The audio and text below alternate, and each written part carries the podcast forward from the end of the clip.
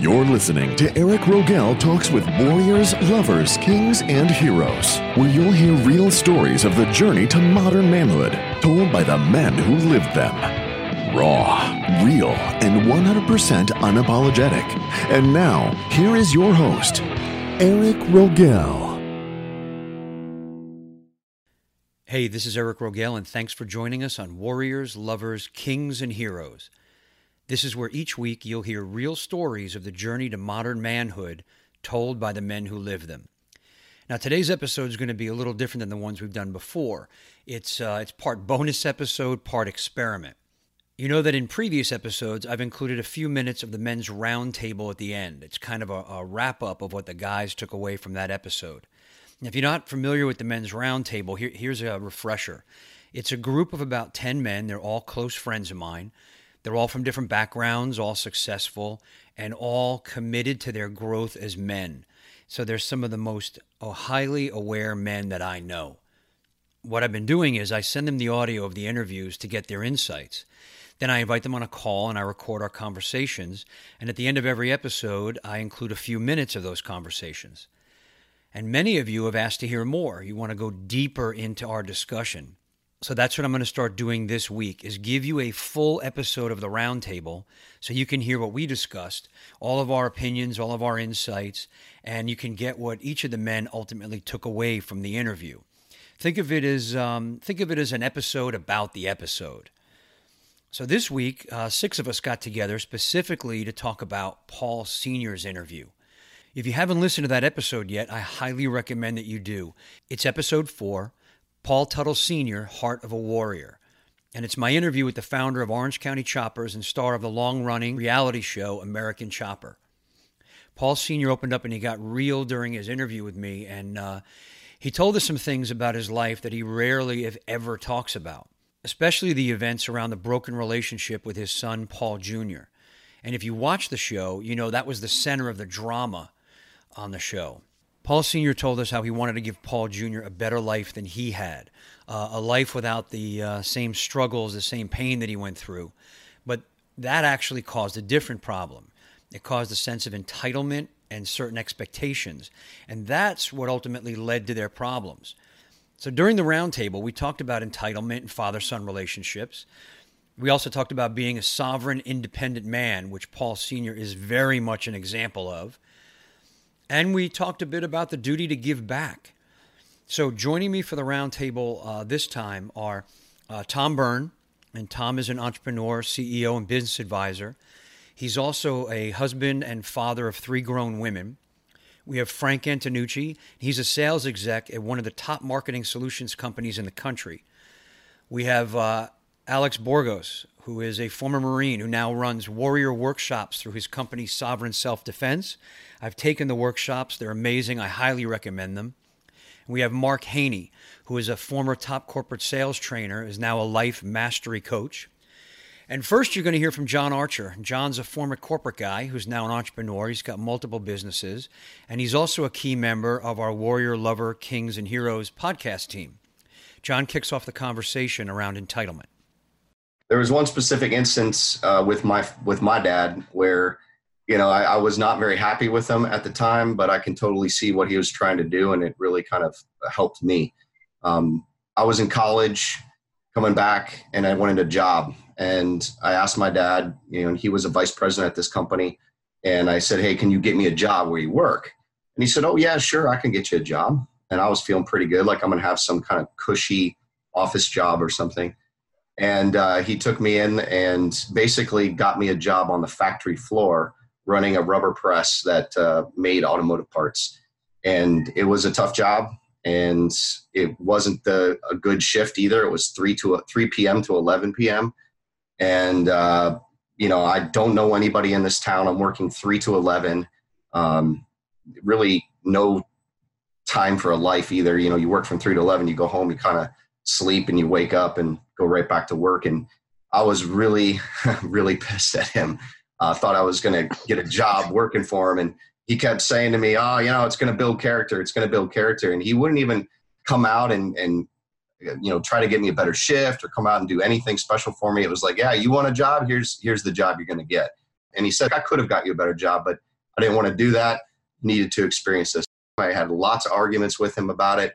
And um, that was like my second year in college, but I could really see the value in that and experiencing that, you know, working in a factory with my hands. Here's Tom.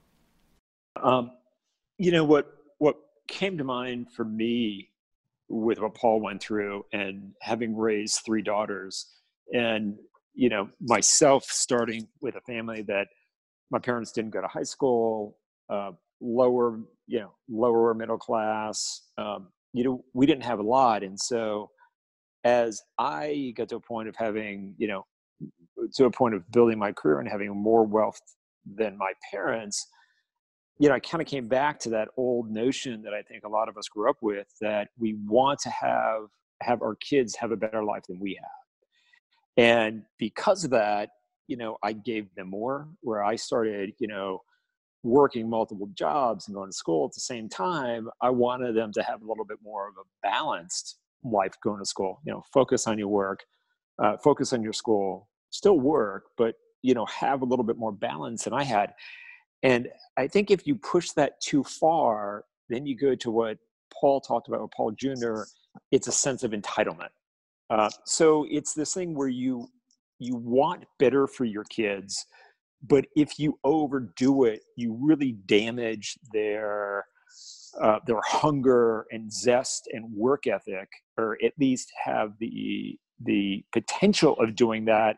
And, and, and so it's kind of finding that balance of how do you kind of give them a little bit more than what you have but not overindulge. And john like your father did you know get them a job but it's not we're not going to give you a cush job. I'm still going to give you a job but you're going to kind of work your butt off and have that grit and that the development of that character, which is really important for a man, or in the case of having three daughters, um, of, growing, you know, young women as well. So it's it's an interesting balance of giving them enough, but not too much.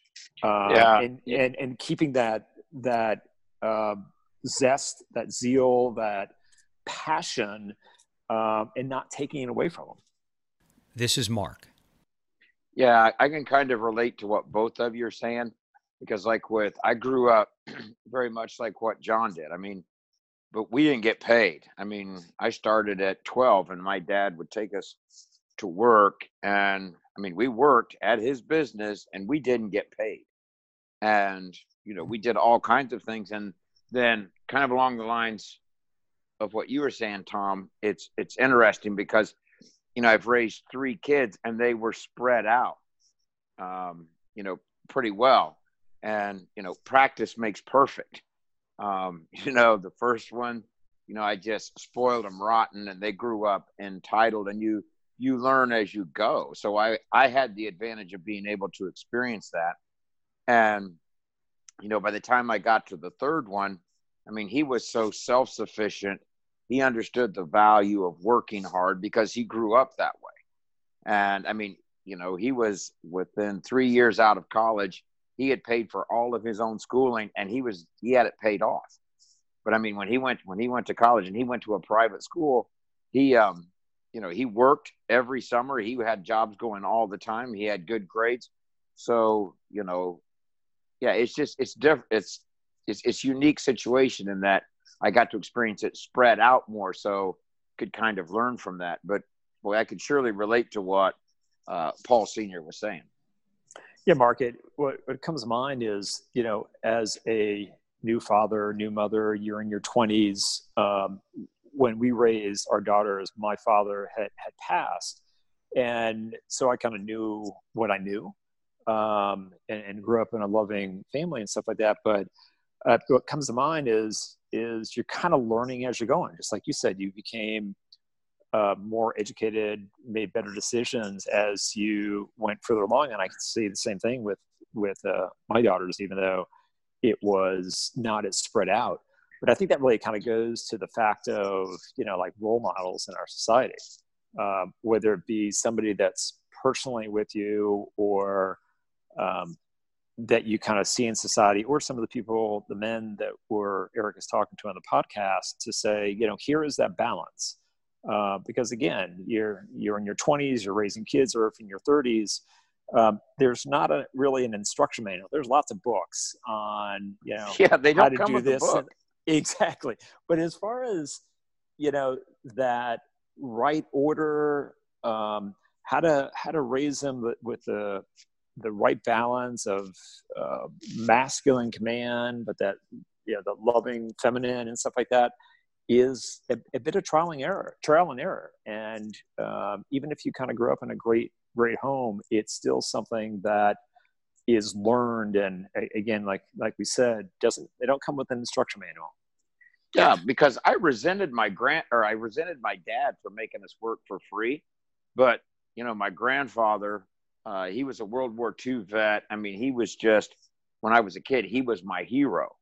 And it was funny because when he would come, I would do I would go to his house and work like a dog and I would do anything and I respected it. But it was outside of that parental guide. He was one of my heroes growing up. So I think that's a great point about the importance of having a good, uh, for lack of a better term, right order masculine role model slash hero. And here's Frank. I completely agree, and it's something I struggle with at times, and I try to remain aware of with my son and my daughter. Is is you know focusing on giving them what you never had, opposed to focusing on teaching them what you never knew, and that's that's kind of a simple way that I, and a simple you know quote that I keep in mind that that helps me keep that focus. Um, because the other thing tied to that from Paul Senior that stands out. I mean, I think by anyone's measure, his upbringing was extremely tough. And that's not something anyone would want for their children. But at the same time, those extreme challenges are what made him who he is. Yeah. Yeah, so it's like Frank. The question is, how how do you get that same experience for your kids without having to have them go through that, right? Right, and that, and that's where that quote again, a, a very simplified way to look at it, but that's keeping that in mind is what's helped me. Again, yeah, focus on teaching them what you didn't know. You know, to try to teach them those lessons opposed to just giving them what you didn't have. Yeah. Um, because yeah, certainly you don't want your kids to go through any of those traumas, but you want to make sure that the lessons learned from going through that they still, you know, are are, are still instilled in them. Yeah. And, you know, like with Paul Sr., I mean, uh, very fortunate that, you know, he at least had the role model of his uncle. You know, while it wasn't what we would call, you know, ideal, but at least he had somebody who was giving him attention and inputting some value into his life. Yeah, and I think if you if you listen to it, not only was he inputting value, but he says that his uncle was the only one that was uh, spending any time with him. Exactly. Right, his parents weren't there at all, but his, uncle Yeah. was coming in, and while he wasn't an ideal role model, right, alcoholic, gambler, wasn't an ideal role model, he was actually, um, you know, he spent time. That was what was important back then. He spent time, and he encouraged his creativity. So I think that's an example where you know what? You don't have to be the perfect man. You don't have to be perfect. But when you're just spending that time and that attention, in some instances, is really all that you need to put somebody in the right way. Yeah, because look at he was he was built, and I mean I did those plastic models growing up all the time, and I mean it was every little piece goes together, and just look at how, you know, I mean he would speak to it better than I, but you can see how that sparked an interest because you learn how the engines go together, you learn the parts. I mean, it was really kind of cool, and then to see he creates this whole Orange County choppers and does all the work that he does with the motorcycles. I mean, that was just I just thought that was really fascinating.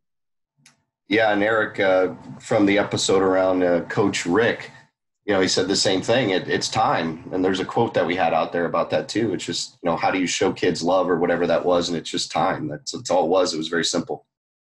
Yeah, it, and and beyond that, it's it's exactly that. It's that you know focused attention and connection that they're really looking for, um, rather than you know might people might think oh they want gifts, it's money, it's it's no, it's it's that attention, knowing that they're cared for, knowing that they're loved, um, knowing that they're important, knowing that they're special, um, and, and that's the true value. And um, often that's lost um, because of this kind of fast-paced world that we live in. that there's so many things to do or so many distractions that uh, just that focused attention and, and and that's true for for people in general. I mean that's what i think um, people are longing for again particularly in this multimedia world is focused attention connection and um, you know more community more than anything else. Here is alex. I'll jump in here because i've also raised uh, four daughters. I've gone through it myself and um, thing that we're saying and it hit me at one point many years ago when i was still married i was having a conversation with the mom and within that conversation it hit me profoundly that oh you're telling them to do certain things to avoid pain and some things you just can't avoid. Or if you do, all of us go through challenges. They don't have to be as dramatic as Paul Senior's childhood or my childhood. I connect with them a lot because we're very similar in that way. I didn't I didn't have a role model until I went in the Marine Corps, you know, literally. Um, so my point was, if you take away certain lessons of teaching what we call now the core values, and there's only one way to do that figure it out, fail at this, bump your knee, get back up. You know, what this overly protecting is like putting a bubble suit around somebody's soul. And without that foundation of feeling that challenge and overcoming it, you're building your psyche on sand basically and then you, you, and then you're not doing your kid any justice at all it's actually the opposite. You're doing them a disservice. And especially with me having four daughters, the value of that for me has been standing my ground for what I know is right. Let, let me tell you, and, and Tom will know this one mate, well, and, and so will Mark. But there ain't nothing that'll bend your will like a little girl with her eyes just pouty going but daddy i don't want to do that and you're like oh man what the hell am i making this kid do oh i'm such a horrible human being but there's that voice in me that knows it's right and says hey got to do this you know and um, i was just out with my oldest daughter here recently and, and after i was divorced living in a separate house they came to my house and i had to be putting up a fence that weekend what are we doing this weekend, Daddy? Well, we're putting up a fence. And I'm at it, their drills and saws and in the heat, Florida summer. And they're like, what the hell? They went back complaining to their mom. Anyways, we're at my daughter's house doing something. She goes, Daddy, remember those weekends doing the fence and all that stuff? She goes, I really appreciate you did that. She got to it in her 20s, you know? She's a capable woman now. So I guess the roundabout point of that is just it's actually a character building for a man too. Learning how to stand your ground against that or, or stand for what you know is right in the face of that much love and cuteness. Woo. it's a lesson for sure.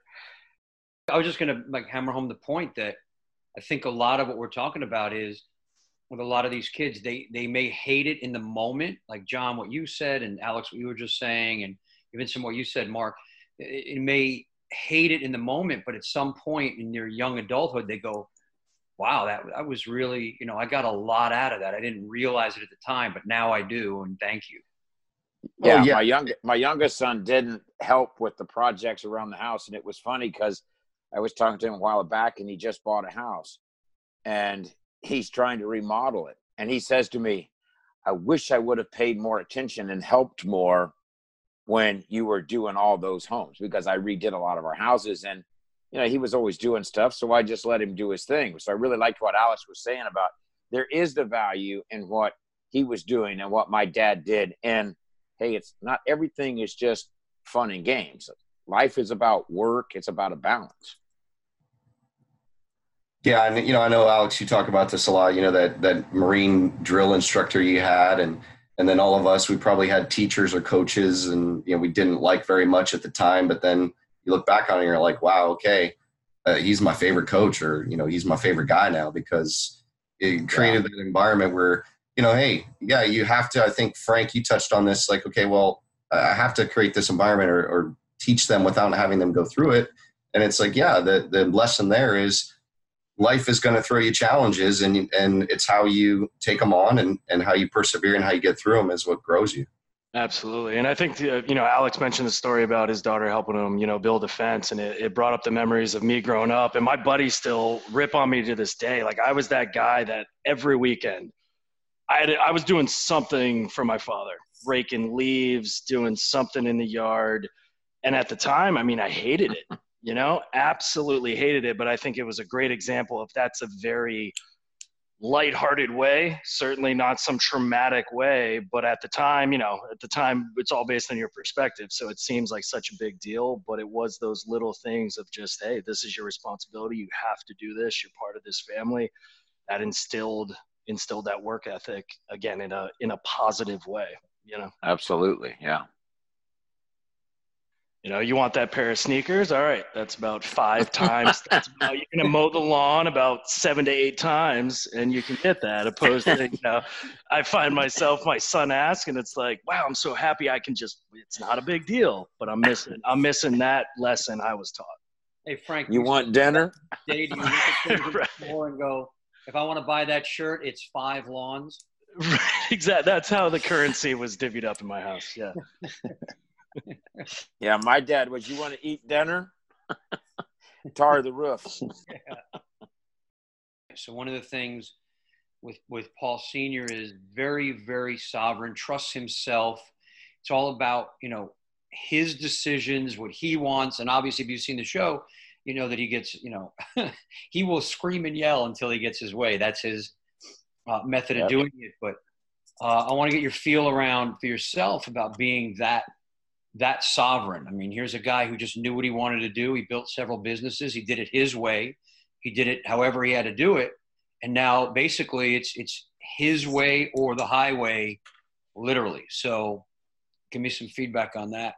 Eric, what really kind of got me was his, his just commitment to that. And when I say that, what comes up is the part in the interview where he really kind of is exploring his feelings around his son. And he says, like, yeah, I, I, I like him, you know, or, you know, I love him, but I really don't like him. And, and all that stuff he had to do to separate himself from there to stick to what he believed in. And, and that has got to be very difficult as much as you love your own son to be able to just say, you know what, I have to stick to myself and, and do what's right for me, even though it's my son we're talking about here.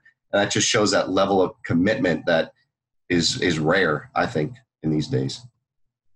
Yeah, I'll jump in, and this one hit me a lot too because I'll go through it myself. The more I've uh, transformed my own life, become a better man, those closest to me, um, I've also it's brought a lot of hate. Also, it's brought a ton of hate, and it's taken a lot of fortitude and just saying, "No, I know this is the right thing," and sticking to my guns, if you will. Yeah? And they come around and it's in waves and sometimes they love me and sometimes they hate me. But the only thing that doesn't waver is my own commitment to being a better person and a better man being sovereign and being my true self all the time. And uh, it's it's been a lesson to build that for myself too. As he has done there's a great song by a country star called paul uh, his name is paul thorn. He's got a country song. It says i love all my family but i only like half of them Yeah, that's a good. I, I got to get a copy of that because I can feel that. uh, from a psychological standpoint, like listening to a lot of Jordan Peterson, he's like, man, yeah, family's supposed to be this loving thing or something. But as a clinical psychologist over the years, he's like, you won't believe the the hell and horror that family will bring to you, trying to keep you in the same place. It's like one of the major obstacles to claiming your own uh, sovereignty is standing up to family for what you want. Yeah, absolutely. You know, I can feel something around that. I'm going to jump in real quick, but Alex, when you say that, what I really feel is it, it's there's that interesting, you know, based on what we just talked about, that interesting kind of push pull where you know the father or the mother wants you to be able to stand on your own, but then when you start to do that, there's that like, whoa, whoa, whoa, whoa, whoa, I don't want you standing on your own that much, right? I mean, you guys feel that at all? Definitely. That pull from the parents, like, go stand on your own, but not too much. I want you to stand on your own exactly how it is in my mind. Now go do it. Yeah. Well, it's like from the time you're born until you're five, you're taught to walk and talk. And then for the rest of your life, you're told to sit down and shut up. Yeah, but what I really felt around, you know, what about Paul Senior and just listening to that whole thing was, you know, for me, it's when I put my attention on sovereignty, my sovereignty, it's like for the longest time I would get overwhelmed with just what the beliefs I had in the in the definition of that word. But what I really felt around um, Paul Senior was just genuine. I mean, you know, and, and that's and that's what I came to learn about sovereignty is it's like just being really genuine and getting real about what it is that I want in life and how it is that I feel and you know keeping your attention on what that is and then just being really yourself full out and that's what I felt he was and I mean it was really impressive because when you look at his his upbringing man you would think that he just would not have turned out to be such a success but it was actually part of that upbringing that made him into the man and made him learn to stand. I loved what he would say back in the day. We didn't get an attorney. We just, I just go in there and beat your ass. Yeah, that was it. Just took care of it right then and there, right? I mean, yeah. took care. But it's like, how cool would that be if it was still, if we could do away with attorneys? I think part of that would still be kind of cool. Unless the guy's yeah. bigger than me, then I'm not going to like it so much. you know, and, and going back to his upbringing, you know, besides the sovereign, and I think they're tied in, but also just uh, how he, he is the true essence of a self-made man. You know, nothing was given to him; everything was earned. You know, absolutely, yeah. Grit, which to me is really the for a man, really the highest, uh, I think, achievement. That you know, you came from nothing, and and you can make an argument with with uh, with Paul that he came from less than nothing. I mean, it was an abusive uh, situation, and you know what he's created, um, you know, is amazing. And then how he now has kind of in the the latter part of his career, how he's given back. Uh, but again, going back to that sovereignty of being self-made, I built it uh, on my own, and you know, together having this. Um, level of commitment, passion, high ethics, high standards that you know people may take as bullying because of the shouting and stuff like that. But it's no. This is what I take is this is my business. I built it. Um, this is a reflection on me. Every product that comes out of the shop is a reflection yeah. of who I am. And because of that, my standards are, you know, at the highest level. And if you can't live up to that standard, then go someplace else. But if you're going to be in my shop, you're going to live by my standards, my rules, and my level of of the you know service and quality that I'm giving to the customer. Yeah, it's true passion. I think that's what you pointed out, Eric, and that was that you know when you watched it, we always thought it was like just the gruff yelling man, but it was just he was just really passionate about what he did yeah, he is truly, and that that was actually one of the next topics I wanted to cover was, you know, the feeling of this, you know, the the the drive for excellence, the passion to have everything excellent, perfect, in the face of everyone around you just thinking you're this out of control beast. Yeah. You know, and, and just wanting it that way anyway and striving for it. And and knowing his background now, you can understand where the yelling and the stuff comes from. But you know what I really felt around it was passion. So if you guys, you know, let's discuss some of that passion you have for excellence, the drive to get things done the right way in the face of whatever anybody comes at you with. I connected a lot with them, and it made sense why I like the show too, because we come from very similar upbringings, if you will. And I am uh, very, very similar around the house and around other things too. And when you come from those upbringings, you don't have a choice. There's no middle ground. You understand? It's like the middle ground when you're around a bunch of alcoholics and drug addicts and you know mentally dysfunctional people or something. The middle ground still sucks. So you can't be half a drug addict. You know what I mean? You can't be half an alcoholic. It's either okay, I'm going to be A or I'm going to be B. And to be your sovereign, passion itself, and you just know what it takes to get done, and that's making a decision. No, there's no middle ground. You need it to be the best or you know the ceiling on guys like him and us or the floor better it's like, well, if the floor drops out, we know how far it can go. And there's a lot of motivation to not go anywhere near that ever again in life. And that only comes from doing things right. Yeah, and Alex, I mean, with with him too, it's like that. That's how he got to where he is, and and when you're put in that situation, if you're not that, you're not going anywhere. And it's to me, that's just a, a motivating factor in, myself when I listen to that episode. say, okay, well, do I want to be excellence, or do I just kind of want to hang out and stay here? And the realization that being excellence and being passionate about that and not settling for anything less is the only way you're moving forward. Right, which can be applied to anything and to anyone in any situation. Details could be different, but it's the formula for success. And if you take all the greats, they have very something very similar. Yeah, and it looks, yeah. brings up for me is he fought for everything he had to get, right? So it stands to reason that fighting your whole life to get every single thing that you have, that when you have achieved quote unquote success, built a you know multi-million dollar business, you're still fighting for that excellence. You're still fighting to keep what it is. Yeah, oh, because you, sure. you learn at an early age to fight to get what you want. And, you know, you see it across a lot of like, um, you know, in a lot of sports. A lot of the top athletes were very underprivileged, you know, at an early age and they learned to fight. And it was like that drives that. I mean, they, if you stop fighting, then you're not going to eat or you may die. I mean, some of the upbringings that these guys grow up in, it's like if you stop fighting, eh, stopping is not an eh, is not a possibility. It could cost you your life.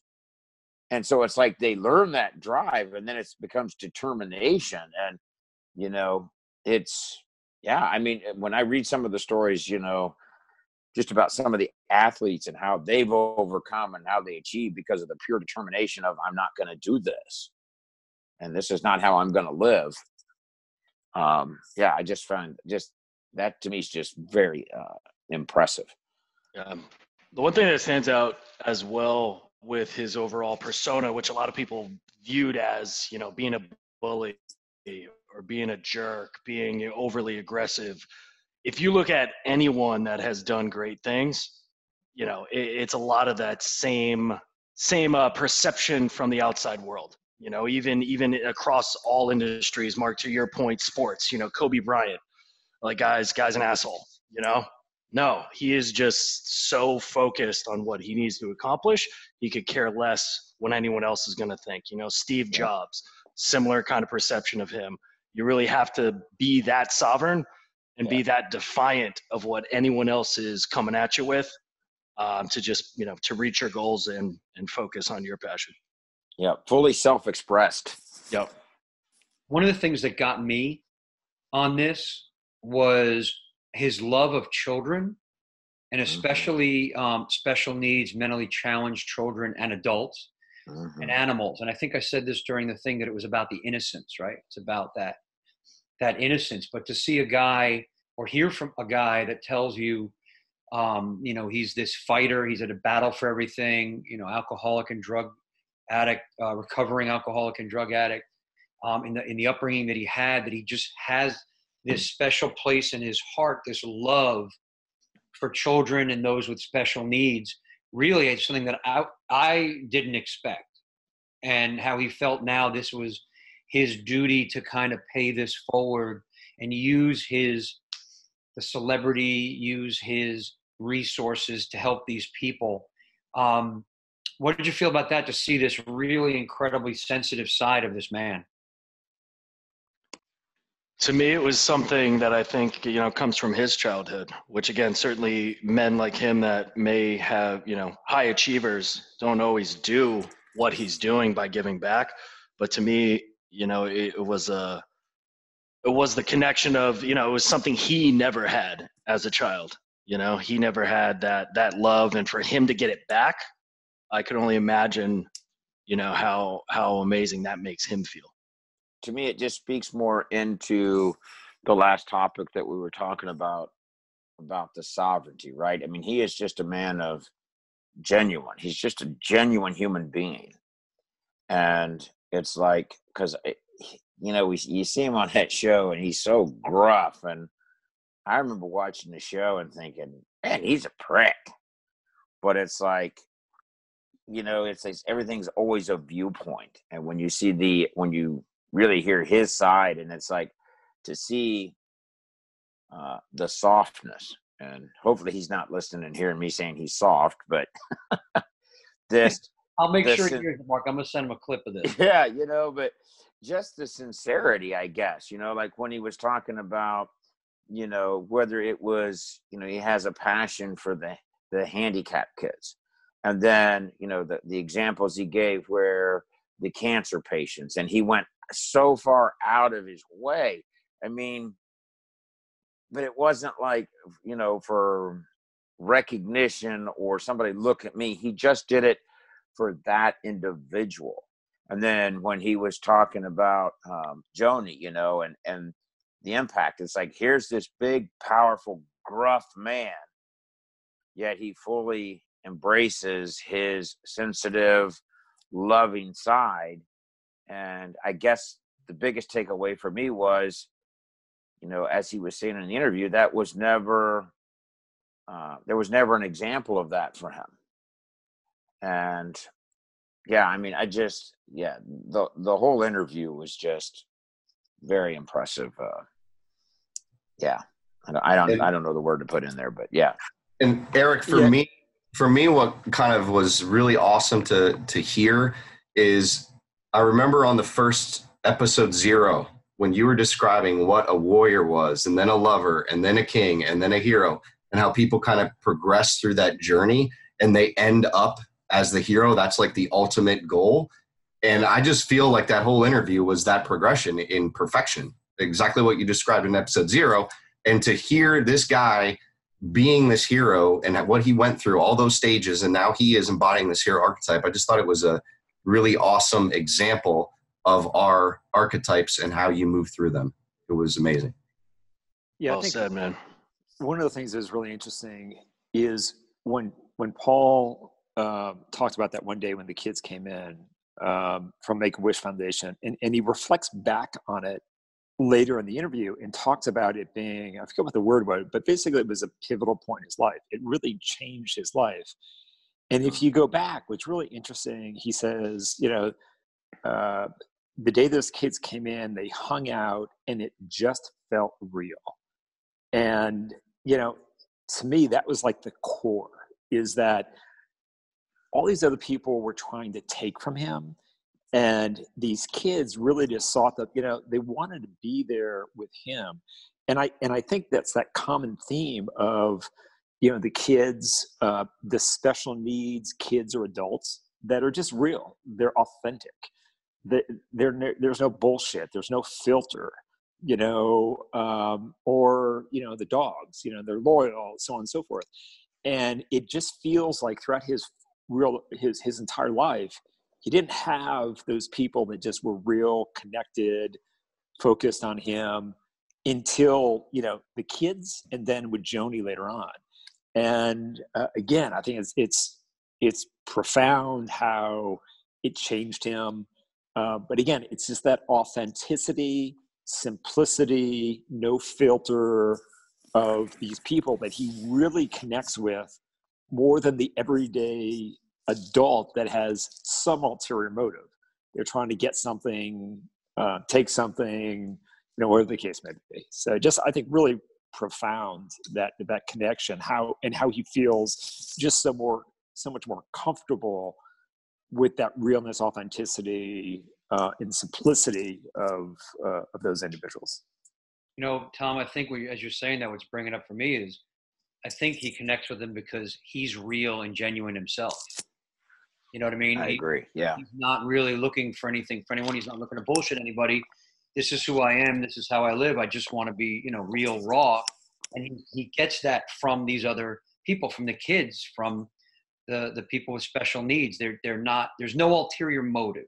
They're real and raw, just like he is.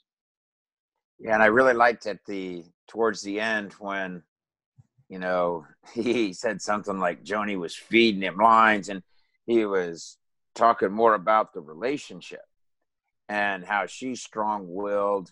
And you know, when I was putting my attention on it, it was like here he has this strong feminine in his space. And you know he was like he was totally different with her than what you've ever seen of him you know?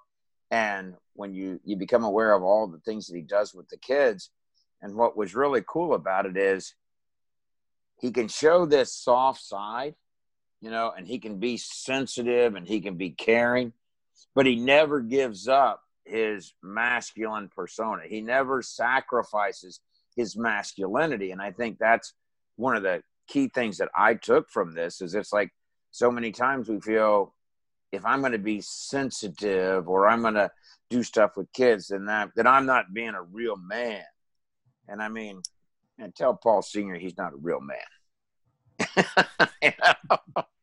i mean i just i really like that. I mean it was it was really unique to see that that sensitive side and the caring side and it is the genuine human human being you know and it's like my belief is that we all have it in us. It's just what do we do to foster it or do we have the courage to let it out to show it? Yeah or what beliefs are in the way you know? Right. For me i yeah, it makes sense. I also get along well and, and have an affinity towards animals and stuff like that the thing for me is when you grow up in an environment like that, your intuition and your level for dealing with any type of bullshit is very low. So I could deal with a guy with Tourette's or Asperger's, like whatever flies out of his mouth is is truth. Then I'm like, okay, I could deal with that. Uh, as a matter of fact, I went to a barbecue. Somebody, one of these, it was like a 20 something year old with Asperger's. Before I got there, everybody's like, walk on eggshells, be careful. Yeah, we're having a conversation. I laughed. I thought it was great. And I go back inside to get a beer. And one of the people was like, We really appreciate you being nice to him. And then it kind of like went over to me. I was like, Well, he's the realest conversation here. And that's the key, right? Always being real. Paul Sr. is always real and always true to himself, which is what makes him such a favorite because you know what you're getting with Paul Sr. At the end of the discussion, I wanted to know what each of the men took away from the interview, what lessons they had learned, and what they were going to integrate into their own lives after listening. Tom leads us off. You know, for me, it was uh, particularly later on uh, in talking about the work that he does. And, and, and I think when you get to a, a, period of time in your career, in your life, that it's more about what you're doing for people of the world uh, than anything else. And certainly, you know, he talked about, you know, going to bed at night and it's about the lives you touch, the mm-hmm. impact that you made rather than, you know, the money you made during the day. And uh, it, at least in my experience, as I've matured, I begin to more and more realize that and appreciate that that's where you get the pleasure um, in what you do for others rather than, you know, certainly the monetary benefit or anything like that. And um, I think he's seen that grow and grow, you know, more over time. And it was interesting how, in, in a way, towards the end, I felt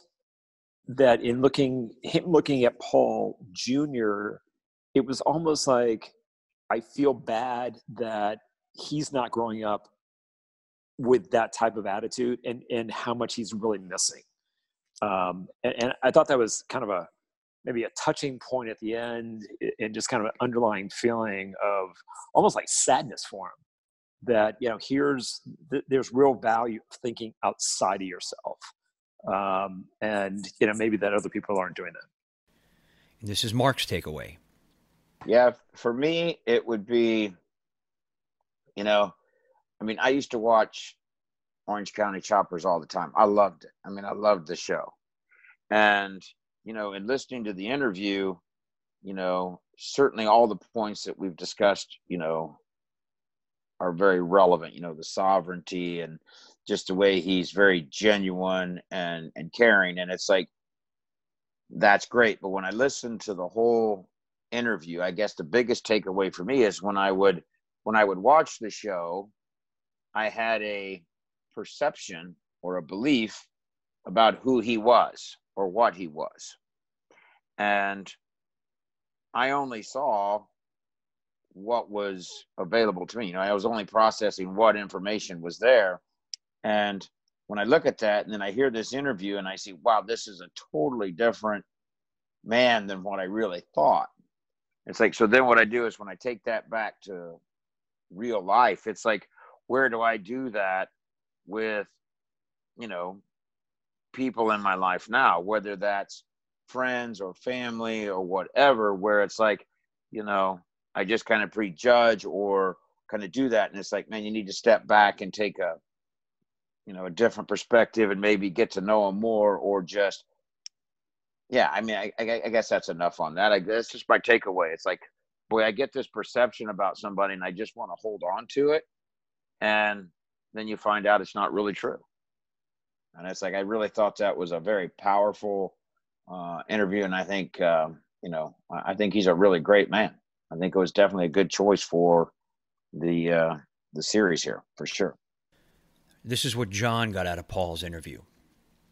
Yeah, for for me, Eric, it was the, the interview was was awesome. I love listening to it all. But when, as soon as he shifted into talking about the kids and what he's doing now, it's that hero that really just like exploded for me. It was like wow, here, and that's when I really started getting a little bit emotional about it and listening to him and just yeah. thinking this is the hero that I want to be and and striving for that type of passion for for the kids and passion for giving back and you know that that's what really stood out for me and it was right at the end which was perfect because it's like bam it hits you and you're like wow if this guy can can do this and get through what he got through and here's where he is today uh, any anybody can do it and you know from from less of a challenge uh, to get through all that here's alex for me, what I took away from it at the end of it, it's you know one continuous thing, like like John was saying, the journey, the hero's journey, really.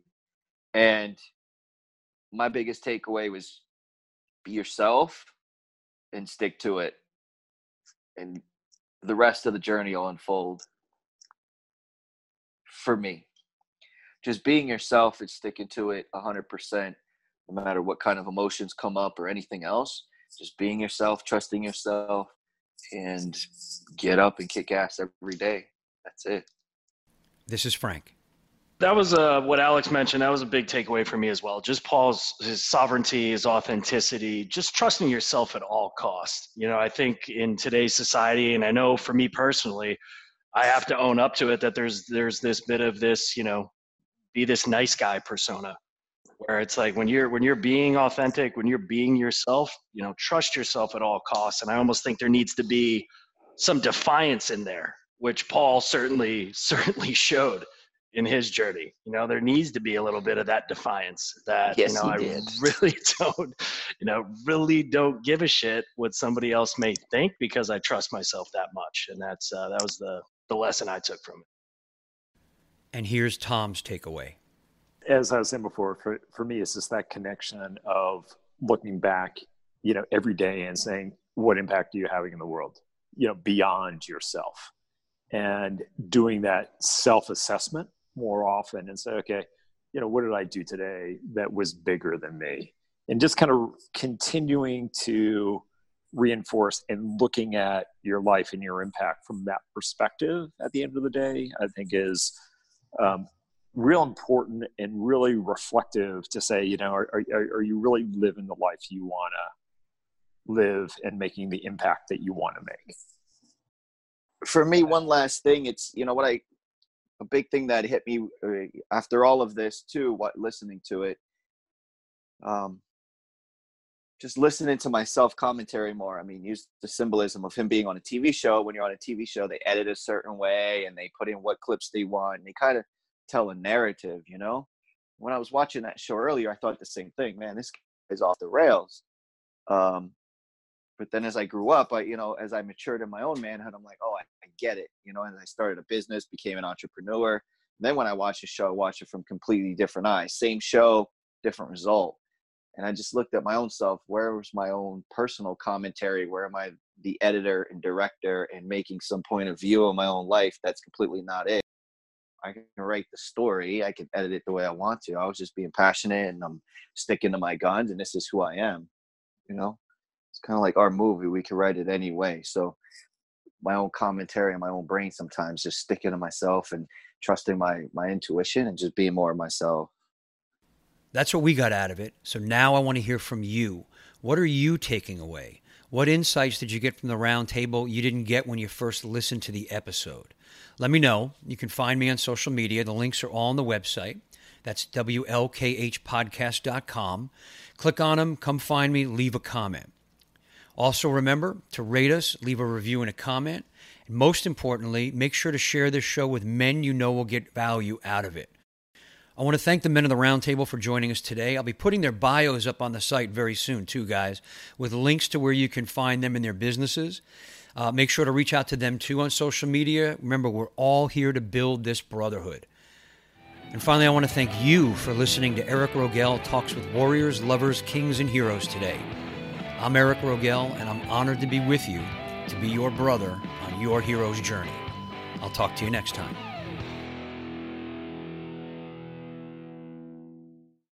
Don't you know that you're a grown up? I'm a grown up. Me too. Yep, me too. But you know, these days being a grown up can really suck. Luckily, we're grown ups who grew up in the coolest generation. We had video arcades. And also some of the best TV and movies ever made. We lived the origin of awesome consumer electronics. The list goes on and on. Yep, Generation X. Exactly. And we're Gen X grown up. Every week, the Gen X Grown Up podcast explores media, tech, toys, games, and more from both yesterday and today. Through the eyes of Generation Xers who absolutely love that stuff. You can find us on iTunes or wherever you get your podcasts. Or find us on our website, genxgrownup.com. Life sucks as a grown up. All right, I think that was good enough? I, I hope so, man. I'm tired. Who listens to a promo on a podcast and then goes and listens to a different podcast? right. I, I, I've never done it. no. right.